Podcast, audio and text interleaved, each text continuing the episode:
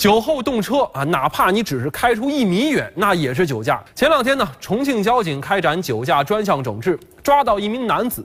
这名男子呢，倒也还很实诚，承认自己酒驾的事实，但是他提出了一个要求。这个要求直接把交警小哥给雷倒了。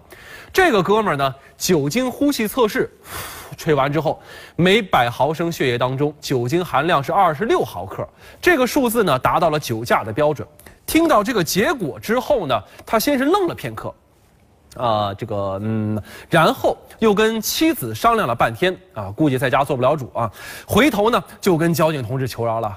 嘿 嘿交警同志，那个这样啊，我现在啊，我把车从这儿开到我开出来这个地方，你可不可以就当做我就没有来过这里啊？不要算我酒驾，可不可以啊？你就当一切都没有发生。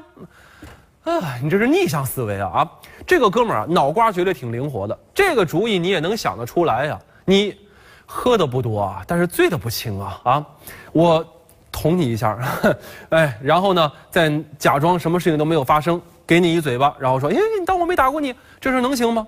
虽然说民警被这个奇葩请求给震惊了，但是他们依然耐心严肃地告诉这名男子：“不可能，这次已经是酒驾了。如果你再把车开回原地，就算是二次酒驾，会被吊销驾驶证，并处拘留和罚款。”还想开吗？啊，最终这个哥们儿被处以了相应的罚款，并记十二分，暂扣六个月驾驶证的处罚。所以说，哥们儿，劝你一句：要么戒酒，要么戒车啊。